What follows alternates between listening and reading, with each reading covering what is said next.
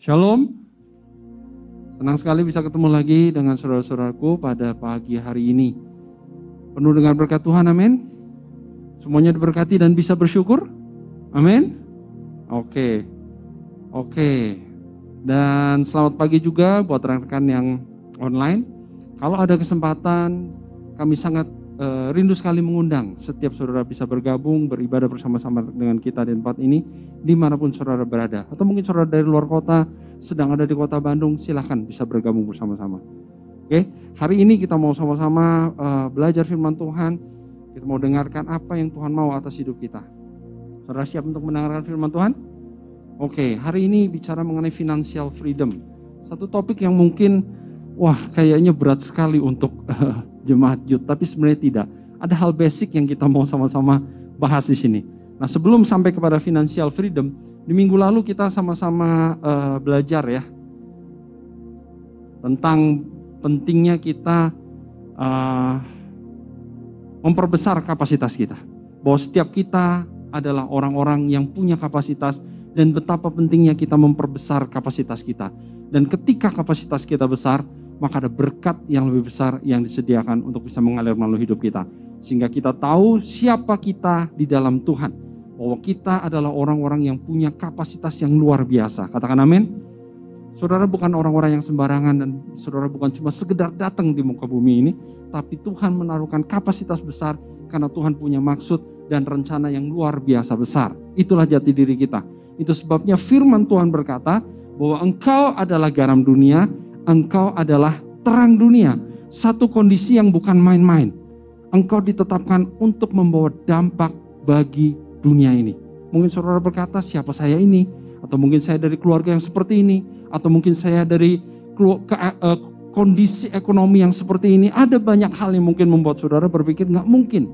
Tapi ketika kita dihadapkan kepada firman Tuhan, mari sama-sama percaya. Ini kata Tuhan buat hidupmu. Ini kata Tuhan buat siapa? Buat hidupmu. Katakan kepada diri saudara, ini kata firman buat saya. Katakan sama-sama. Ini kata firman buat saya. Engkau ditetapkan untuk perkara yang luar biasa. Terang dan garam. Bahkan Tuhan bicara bahwa engkau adalah penjala manusia. Dan engkau adalah orang-orang yang disiapkan Tuhan untuk memerintah bersama dengan Tuhan. Jadi setiap saudara di sini, engkau bukan orang sembarangan bukan orang kecil, bukan orang rata-rata, tapi Tuhan menetapkan saudara untuk satu maksud yang luar biasa. Yang percaya katakan amin. Amin.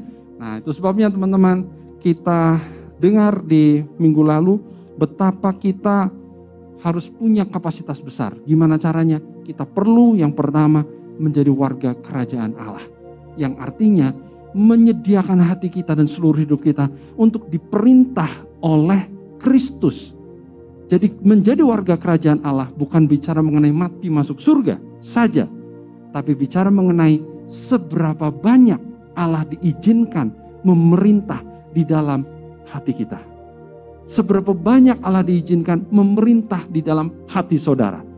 Itu artinya menjadi warga kerajaan Allah. Itu yang paling pertama dan yang paling penting. Yang kedua adalah sama-sama kita menjadi orang-orang yang mengenal Allah. Karena kapasitas kita ternyata semakin bertambah ketika kita mengenal Allah secara pribadi. Pengenalan akan Tuhan membuat kita semakin memiliki kapasitas yang ditambahkan. Dan kapasitas yang besar itu artinya kita mampu memikul, kita mampu menampung, kita mampu mengalirkan lebih banyak lagi. Jadi setiap saudara ditetapkan oleh Tuhan untuk mengalirkan berkat yang lebih banyak lagi. Dan yang ketiga yang penting, jadilah seorang murid Kristus yang punya sikap hati mau terus-menerus belajar, mau terus-menerus diubahkan sesuai dengan kebenaran. Sehingga di dalam perjalanan kehidupan kita, kita nggak pernah jadi orang yang sama terus, tapi terus diubahkan, diubahkan sampai rupa Kristus menjadi nyata atas kita. Nah, baru kita masuk kepada topik kita hari ini. Kenapa itu penting sekali? Karena di bulan lalu kita bicara pentingnya kapasitas itu terus-menerus ditambah di dalam kehidupan kita, maka setiap saudara di tempat ini, engkau punya kesempatan besar dan luar biasa. Kapasitasmu ditambahkan oleh Tuhan. Dan ketika kapasitas saudara ditambahkan oleh Tuhan, maka engkau akan jadi orang-orang yang luar biasa, outstanding. Kau akan jadi orang-orang yang hebat. Nah, penting bagi setiap kita adalah ketika kapasitas kita besar, kita bisa menampung banyak, kita bisa memikul banyak, kita bisa mengalirkan banyak. Ini yang paling penting. Bukan untuk diri kita, tetapi untuk bisa mengalirkan bagi orang lain. Karena Tuhan punya maksud bagi banyak orang. Itu sebabnya teman-teman, di hari ini kita perlu sekali bisa belajar bagaimana sih kita memandang keuangan. Karena ketika kita diizinkan Tuhan mengalirkan berkat banyak bagi orang lain, maka saudara akan mengalami berkat finansial yang banyak.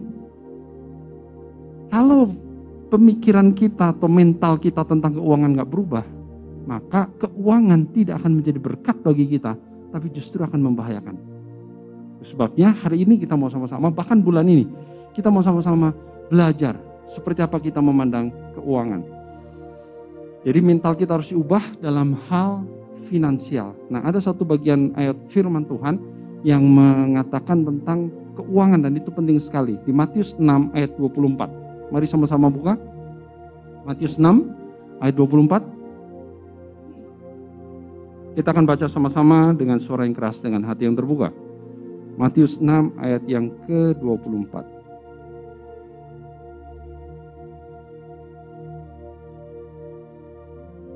Oke.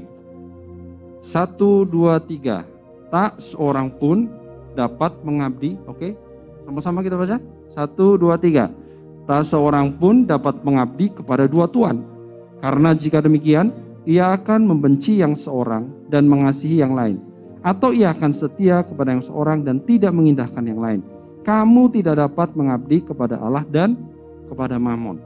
Nah ayat ini secara khusus ditujukan mengenai uang. Dan Tuhan Yesus berbicara tentang sesuatu hal yang penting sekali uh, kamu nggak bisa mengabdi kepada Tuhan. Jadi dengan demikian Tuhan seolah-olah membandingkan siapa sih yang bisa disandingkan atau di, diperbandingkan dengan dirinya. Jadi siapa yang bisa dibandingkan dengan Tuhan? Iblis?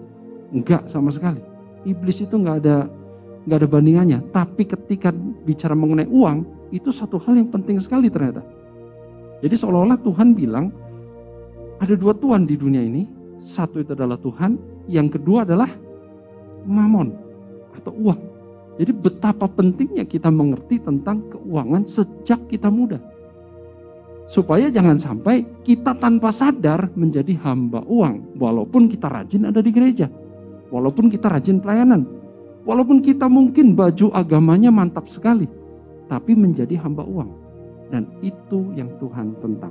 Jadi hari ini kita mau sama-sama belajar supaya jangan sampai kita menjadi hamba uang. Nah ayat ini menunjukkan kepada kita bahwa cuma ada dua Tuhan. Menjadi hamba Tuhan atau menjadi hambanya Mamon. Pertanyaan saya, di manakah kita berada hari ini? Di manakah saudara berada hari ini? Apakah engkau hamba uang atau hamba Tuhan? Ayat ini tidak bicara mengenai, oh kalau gitu kita semua harus jadi hambanya Tuhan, artinya jadi pendeta. Bukan. Menjadi hamba Tuhan tidak selalu harus menjadi pendeta atau full time atau orang yang hanya hidup dari pelayanan. Tidak. Setiap saudara, pelajar, mahasiswa, karyawan, ataupun pengusaha, yang paling penting hati saudara sedang menjadi hamba Tuhan, bukan hamba uang. Nah, teman-teman, saya coba cari tahu apa itu mamon. Mamon itu ternyata berasal dari bahasa Aram yang dipakai dalam bahasa Yunani dan tidak diterjemahkan ke dalam bahasa Inggris maupun bahasa Indonesia. Mamon Nah, kata mamon itu punya arti merendahkan, mencari keuntungan secara tidak benar, keserakahan, sesuatu yang materi seperti uang, harta benda, kekayaan duniawi yang menguasai seseorang dibandingkan hatinya, pelayanannya kepada Allah. Itu mamon. Nah, kemudian orang-orang Kristen mulai menggunakan kata mamon ini untuk menunjukkan istilah yang menggambarkan kerakusan, ketamakan, materialisme yang berlebihan, dan keuntungan dunia yang tidak adil. Jadi mamon itu berhubungan dengan hal-hal yang negatif seperti itu dengan keuangan. Tapi ingat baik-baik, mamon bukan hanya bicara tentang uh, uang yang tidak jujur, tapi selalu kalau kita bicara kerajaan Allah, Tuhan selalu berurusan dengan hati kita. Jadi ketika kita bicara mamon, yang Tuhan mau lihat adalah bagaimana sikap hati kita terhadap uang. Bagaimana sikap hati saudara terhadap uang. Itu yang mau sama-sama kita lihat. Itu sebabnya 1 Timotius 6 ayat yang ke-10. Firman Tuhan berkata, karena akar segala kejahatan ialah cinta uang, bukan uang. Orang sering berpikir akar kejahatan itu uang, jadi uang itu jahat. Bukan. Bukan uangnya yang jahat, tapi cinta kepada uang. Itulah akar segala kejahatan. Firman Tuhan berkata, sebab oleh memburu uanglah beberapa orang telah menyimpang dari iman dan menyiksa dirinya dengan berbagai-bagai duka. Ya, hari ini kita mungkin pernah dengar atau mungkin tahu bagaimana ada begitu banyak orang demi uang rela melakukan apa pun bahkan hal yang paling negatif, bahkan kriminal, bahkan hal-hal yang tidak bermoral, mereka bisa lakukan semua itu demi uang. Nah, teman-teman, cinta akan uang itu akar segala kejahatan. Itu sebabnya teman-teman, ukuran keberhasilan kita di dalam Tuhan jangan sampai ukurannya uang. Seberapa banyak uang yang didapat itu artinya berhasil. Nah, hari ini medsos penuh ya dengan anak-anak muda yang menunjukkan keberhasilan kemilau dari uang. Sehingga banyak orang berpikir sukses sama dengan duit banyak. Pertanyaan saya, benarkah demikian di dalam kerajaan Allah? Tidak. Di dalam kerajaan Allah yang namanya sukses berhasil adalah mencapai semua yang Tuhan maksud untuk setiap kita. Itu sebabnya betapa pentingnya kita mengetahui karunia, rancangan Tuhan di dalam kehidupan kita. Dan ketika kita sampai ke sana, uang itu akan mengikuti. Tapi bukan menjadi orang yang cinta akan uang. Nah, ketika kita bertumbuh menjadi sebuah jemaat, anak-anak muda yang mencintai yang Tuhan, yang terus kapasitasnya ditambah, sehingga uang itu akan mengalir kepada kehidupan saudara, saudara tidak terjerat kepada uang tersebut tidak cinta kepada uang itu, tapi tetap cinta kepada siapa? Kepada Tuhan. Jadi saya boleh bilang, ketika engkau menyerahkan hidupmu kepada Tuhan, engkau akan diberkati oleh Tuhan. Saya tidak bilang bahwa oh, tiba-tiba rekeningmu ratusan M atau triliun-triliunan gitu. Atau engkau menjadi konglomerat semua. Bukan. Tapi ketika engkau ada di dalam Tuhan dan membiarkan Tuhan memerintah hidupmu, memerintah keuanganmu, tidak ada satupun di antara kita disebut miskin. Karena engkau akan menjadi orang-orang yang dicukupkan oleh Tuhan. Jadi sekalipun mungkin uangmu tidak seperti konglomerat yang ada di Indonesia ini, tetapi engkau tidak akan pernah mengalami kekurangan. Kapan itu terjadi? Ketika Kristus memerintah dalam keuanganmu. Ketika Kristus memerintah di dalam hidupmu. Itu akan terjadi. Amin. Oke, nah dari sini kita sama-sama belajar Dapat Tuhan Yesus berkata bahwa manusia hidup bukan hanya dari roti saja. Manusia hidup bukan dari roti saja, tetapi dari setiap firman yang keluar dari mulut Allah. Dari sini kita belajar bahwa kehidupan manusia jangan sampai hanya dilihat dari jumlah uangnya. Mungkin saudara mengalami di keluarga saudara atau keluarga besar atau mungkin kenalan saudara. Ada yang membeda-bedakan orang berdasarkan uangnya. Kalau uangnya cukup banyak didekati. Kalau uangnya dikit, ah pinggir, disingkirkan saja. Mungkin itulah cara dunia, tetapi bukan begitu cara kerajaan Allah. Mari sama-sama kita membangun sebuah kehidupan yang terus ada dalam kerajaan Allah. Sehingga kita bisa menghargai orang bukan karena uangnya. Dan demikian juga kita pun menghargai diri kita bukan karena uang. Ketika dompet saudara tebal, wow jalan tegak dan semua orang kayaknya wah remeh semua. Tapi begitu dompetnya tipis langsung saudara minder. Itu artinya kau dikuasai oleh uang. Cinta akan uang itu sedang menguasai saudara. Nah, satu hal yang penting teman-teman. Kepercayaan saudara kepada Tuhan pasti akan diuji dalam hal finansial. Ketika kita berkata, Tuhan saya mempercayai Tuhan. saya yakin kepada Tuhan. Bisa saja tiba-tiba datang ada persoalan finansial. Nah ini penting ya. Jadi bukan berarti ketika kita ikut Tuhan terus, wah berarti nggak akan ada masalah finansial seumur hidup. Enggak. Mungkin saja kita menghadapi, tapi tepat pada waktunya Tuhan akan memenuhinya. Itu yang paling penting. Seringkali kita berpikir, saya mau apa harus ada uangnya. Saya mau ini harus ada uangnya. Hati-hati, karena sering kali pemikiran seperti itu berarti kita sedang dikuasai oleh uang. Oke, nah firman Tuhan berkata dalam Galatia 3, mari sama-sama buka. Galatia 3 ayat 13 sampai dengan 14. Ayat ini mendasari betapa Tuhan rindu sekali supaya kita menjadi orang-orang yang diberkati oleh Tuhan. Galatia 3 ayat 13 dan 14. Saya baca 13, nanti saudara dengan suara kelas baca yang 14 ya. Kristus telah menebus kita dari kutuk hukum Taurat dengan jalan menjadi kutuk karena kita. Sebab ada tertulis, terkutuklah orang yang digantung pada kayu salib. Ayat 14, 1, 2, 3.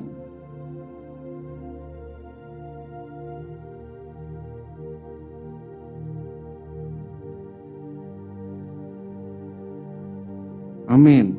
Yesus Kristus membuat ini supaya dalam dia berkat Abraham itu bisa sampai kepada bangsa-bangsa lain, sampai kepada setiap kita. Yang percaya katakan amin. Berkat Abraham adalah berkat karena perjanjian. Bukan karena Abraham berbuat baik, bukan karena Abraham salah hidupnya, bukan karena Abraham hebat orangnya, maka dia mengalami berkat. Berkat itu diperoleh karena Tuhan berjanji kepada Abraham. Jadi karena ada janji, sekalipun Abraham tidak sempurna hidupnya, janji itu tetap turun pada dia. Nah, teman-teman, berkat yang seperti inilah yang Tuhan maksudkan untuk setiap kita. Tuhan maksudkan untuk setiap saudara. Bukan karena saudara hebat, tanpa cacat celah seperti seorang malaikat begitu, seolah-olah begitu ya. Bukan. Tetapi ketika hati kita memegang perjanjian itu, maka Tuhan akan memerintahkan berkat kepada saudara. Jadi itu berkat itu turun karena ada nama Kristus di dalam kehidupan kita. Hmm, teman-teman, firman Tuhan berkata, ketika Tuhan Yesus datang dibilang di Yohanes 10, pencuri datang hanya untuk mencuri dan membunuh dan membinasakan. Tapi yang bagian B, aku datang supaya mereka mempunyai hidup dan mempunyainya dalam segala kelimpahan. May have it abundantly. Nah, kelimpahan yang ada dalam ayat ini sering kali diartikan keliru sebagai sebuah kemewahan atau kekayaan seperti konglomerat. Tidak begitu. Tapi kalau kita uh, melihat bahwa Tuhan bicara mengenai kehidupan dan hidup dalam kelimpahan. Jangan sampai kita terjebak harus mewah. Anak Tuhan hidupnya harus mewah. Bukan. Ini masuk dalam jebakan yang sama Hati-hati karena cinta akan uang itu akar segala kejahatan. Nah perkeliruan ini sering kali terjadi. Orang bicara financial freedom itu bicara mengenai wah duit selalu ada, rekeningnya gemuk sekali. Dan kalau misalnya uh, masih muda sudah bisa keliling dunia, itu sering kali pemikirannya begitulah financial freedom. Tidak. Financial freedom kalau boleh kita cari tahu apa apa definisinya. Kemarin kami ngobrol nih di antara uh, teman-teman leader di pelayanan youth ini. Apa sih definisi uh, financial freedom?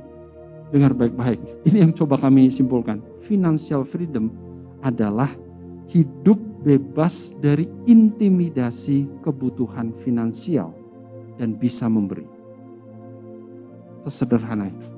Financial freedom adalah hidup bebas dari intimidasi kebutuhan finansial. Ada begitu banyak orang terintimidasi kalau handphonenya nggak sama dengan teman-temannya. Terintimidasi kalau bajunya nggak keren seperti teman-temannya. Kalau sepatunya nggak bermerek. Itu intimidasi yang sering kali berakar pada cinta akan uang tadi. Financial freedom bicara mengenai free. Saya bebas menjadi diri saya sendiri. Sekalipun mungkin duit saya nggak seberapa, tapi saya nggak perlu menunduk dan merasa minder ketemu dengan konglomerat. Saya bisa ngobrol dengan orang-orang yang mungkin duitnya banyak, tapi pada saat yang sama, saya nggak merasa sombong kalau ketemu sama orang yang mungkin secara ekonomi ada di bawah. Itu bicara financial freedom. Nah, inilah yang kita mau sama-sama pelajari karena ini penting sekali teman-teman. Ketika kita hidup dalam financial freedom, seberapapun Tuhan berkati atau seberapapun mungkin kita akan mengalami penderitaan dalam kehidupan kita, kita tidak menjadi pahit karena bukan cinta akan uang, tapi cinta akan Tuhan. Nah, mental kelimpahan itu penting sekali untuk kita alami dalam kehidupan kita. Jangan sampai kita terjerat dengan mental yang namanya mental kekurangan. Selalu merasa kurang, selalu berkekurangan. Nah, contoh yang paling sering kali dari mental kekurangan adalah orang-orang yang mentalnya gratisan. Pernah ketemu dengan orang begini? Seringkali kelihatan di resepsi pernikahan. Ketika makanan tuh gratis, wah ambilnya banyak-banyak. Habis ngambil banyak, nggak dihabisin dibuang. Ini orang kacau nih yang seperti ini. Karena kalau dia bayar sendiri nggak mungkin dia begitu. Tapi ketika gratisan semau maunya dan tidak dihabiskan. Nah satu kali ada pengalaman yang menarik sekali uh, di di sebuah perkumpulan gitu ya. Pengurusnya bilang kali ini kalau mau minum aqua, air aqua yang gelas itu harus bayar 500 rupiah. Kenapa begitu? Kami tanya, kenapa sih harus dibikin aturan itu? Ternyata begini teman-teman. Kalau nggak bayar, itu yang namanya uh, minum kemasan gelas itu berceceran di mana-mana dan airnya cuma diminum sedikit. Tapi begitu aturan itu dibuat harus bayar 500, itu berkurang sangat drastis. Nggak ada tuh namanya air air uh, apa gelas itu yang disisa-sisain. Rata-rata diminum sampai habis dan dibuang ke tempatnya. Kok bisa terjadi perubahan yang drastis karena mental gratisan dan mental gratisan itu berasal dari sebuah mental kekurangan bukan kelimpahan seperti yang Tuhan Yesus katakan dalam Yohanes 10:10 10 tadi. Itu sebabnya hati-hati jangan sampai kita pun bermental uh, kekurangan walaupun mungkin uangnya kita kaya. Ada banyak orang-orang yang disebut kaya karena duitnya banyak tapi mentalnya kekurangan. Yang ada apa? Mereka nggak suka kalau orang lain diberkati. Oh itu rasanya menderita kalau orang lain senang. Itu namanya mental kekurangan. Nah alangkah baiknya kalau kita sejak muda kita sudah melatih diri kita mental kelimpahan. Kita bisa bersuka cita dengan orang yang sedang bersuka cita. Amin. Oke, 2 Korintus 8 ayat 9 berkata demikian. Karena kamu telah mengenal kasih karunia Tuhan kita Yesus Kristus bahwa ia yang oleh karena kamu menjadi miskin sekalipun ia kaya supaya kamu menjadi kaya oleh karena kemiskinannya. Tuhan Yesus menjadi miskin supaya kita kaya, bukan uang, tapi bicara mengenai kelimpahan. Kelimpahan dalam kehidupan, kelimpahan dalam semua aspek hidup yang kita jalani. Nah, dan yang namanya kelimpahan itu terjadi ketika kita betul-betul menyerahkan hidup kita kepada pemerintahan Tuhan. Kalau engkau mau diatur sama Tuhan, kelimpahan itu mengalir dalam hidup. Seberapa banyak kelimpahan itu sangat bergantung seberapa banyak kau izinkan Tuhan memerintah di dalam hatimu, di dalam keuanganmu, dalam urusan finansialmu. Semakin kau izinkan dia memerintah, semakin kelimpahan kau akan alami di sana. Jadi apa yang harus kita lakukan untuk mengalami financial freedom? Yang pertama, serahkan hidup kita supaya Allah memerintah seluruh kehidupan kita. Amin seluruh aspek kehidupan kita, keuangan kita. Dan artinya jangan ikut arus dunia. Betapa sekarang ini medsos kita sulit membedakan mana yang asli, mana yang palsu. Betul gak? Karena orang yang tampil dalam medsos itu pasti tampilkan yang paling bagus. Dan tampilkan yang jarang dia alami. Kalau keseharian dia, nggak mungkin dia tampilkan. Contoh, kalau orang baru pertama kali main golf, wah mungkin dia akan munculkan di Instagram. Tapi kalau kerjaannya main golf, dia mungkin udah nggak lagi mengupload permainan golf. Setuju nggak saya? Itu artinya apa? Orang hanya pilih yang paling top-topnya doang. Jadi karena itu jangan sampai juga kita merasa kebakaran nih hanya karena teman kita. Wow dia udah udah nyampe sini. Wow dia udah sampai sini. Wah hebat ya dia. Wah uangnya banyak. Terus kita merasa terganggu. Hati-hati. Karena itu menunjukkan bahwa nggak sepenuhnya Tuhan memerintah dalam kehidupan kita. Yang kedua, penting sekali belajar mengelola apa yang Tuhan percayakan pada kita. Kelola apa yang ada. Belajarlah membuat prioritas. Mana yang paling penting? Mana yang lebih penting? Mana yang bisa sekunder nanti-nanti aja? Kalau saudara dikasih uang, sejumlah uang, apa yang akan saudara beli pertama kali dari uang itu? Misalnya tiba-tiba rekeningmu bertambah 5 juta. Apa yang akan kau gunakan uang 5 juta? Beli handphone kah? Beli baju baru kah? Beli sepatu kah? Apa yang akan kau beli dari 5 juta itu? Nah itu menentukan prioritas saudara. Itu sebabnya penting sekali kita bertumbuh dalam Tuhan.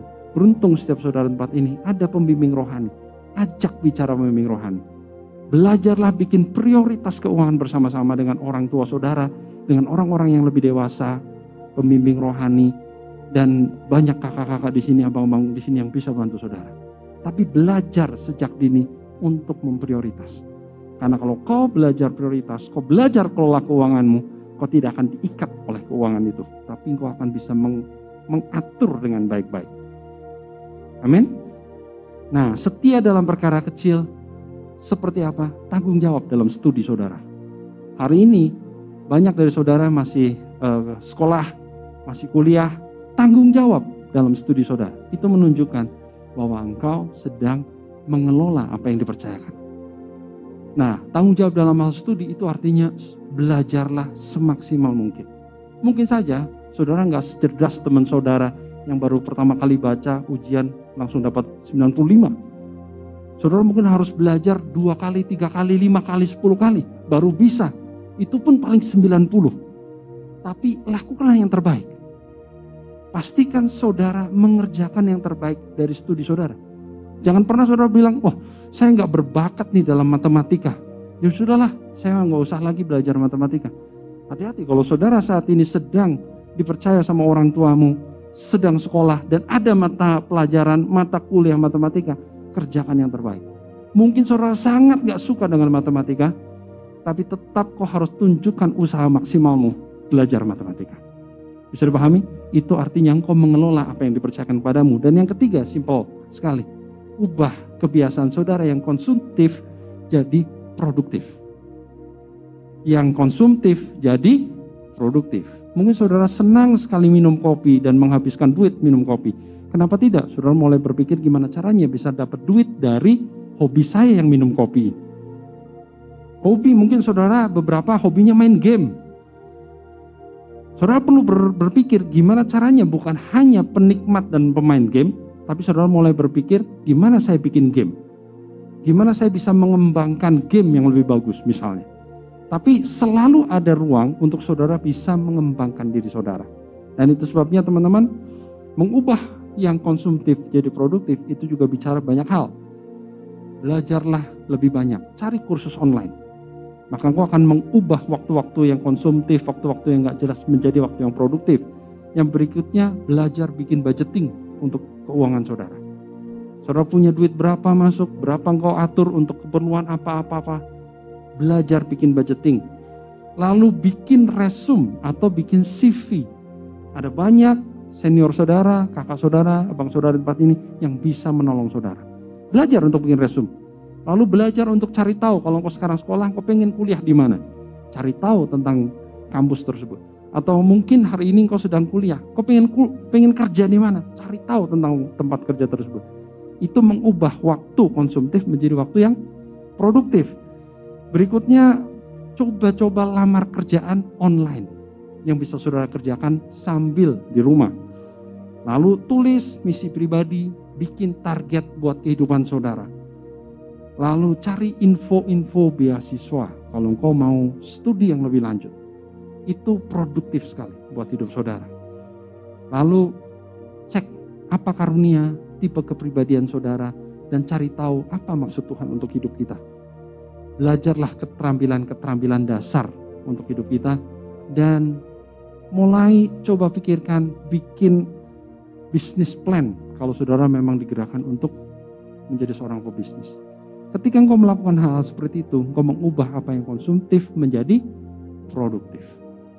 Nah, saya yakin sekali teman-teman, ketika engkau mengerjakan hal, itu, bukan hanya kapasitas budi berbesar, bukan hanya akan ada keuangan lebih banyak lagi mengalir buat kehidupan saudara, tapi yang lebih penting hati saudara akan dipenuhi dengan damai sejahtera.